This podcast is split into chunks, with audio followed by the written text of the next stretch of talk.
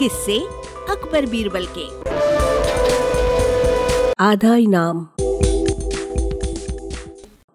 ये बात तब की है जब शहनशाह अकबर और बीरबल की पहली मुलाकात हुई।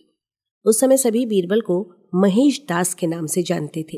एक दिन शहनशाह अकबर बाज़ार में महेश दास की होशियारी से खुश होकर उसे अपने दरबार में इनाम देने के लिए बुलाते हैं और निशानी के तौर पर अपनी अंगूठी देते हैं। कुछ समय के बाद महेश दास सुल्तान अकबर से मिलने का विचार बनाकर उनके महल की ओर रवाना हो जाते हैं।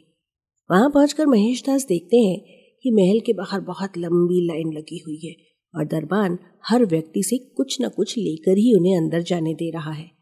जब महेश दास का नंबर आया तो उसने कहा कि महाराज ने मुझे इनाम के लिए बुलाया है और उसने सुल्तान की अंगूठी दिखाई।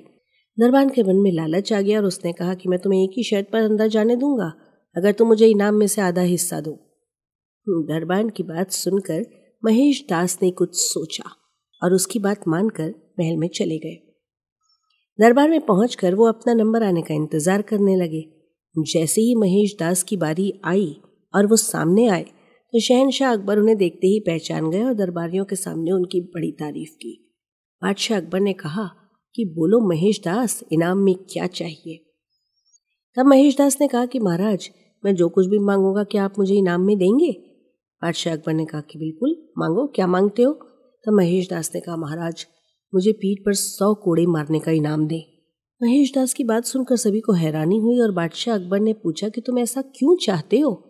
तब महेश दास ने दरबान के साथ हुई पूरी घटना बताई और अंत में कहा कि मैंने वादा किया है कि इनाम का आधा हिस्सा मैं दरबान को दूँगा। तब अकबर ने गुस्से में आकर दरबान को सौ कोड़े लगवाए और महेश दास की होशियारी देखकर अपने दरबार में मुख्य सलाहकार के रूप में रख लिया। इसके बाद अकबर ने उनका नाम बदलकर महेश दास से बीरबल कर दिया। तब से लेकर आज तक अकबर और बीरबल के कई किस्से मशहूर हुए, जिनको हम आपको लगातार सुनवाते रहते हैं। हमें अपना काम ईमानदारी से करना चाहिए और बिना किसी लालच के करना चाहिए, ये सीख मिलती है हमें इस कहानी से। अगर आप कुछ पाने की उम्मीद से कोई काम करते हैं तो हमेशा बुरे परिणाम का ही सामना करना पड़ता है। जैसे इस कहानी में लालची दरबान के साथ हुआ। वाचक स्वर संज्ञा टंडन। अरबा की प्रस्तुति।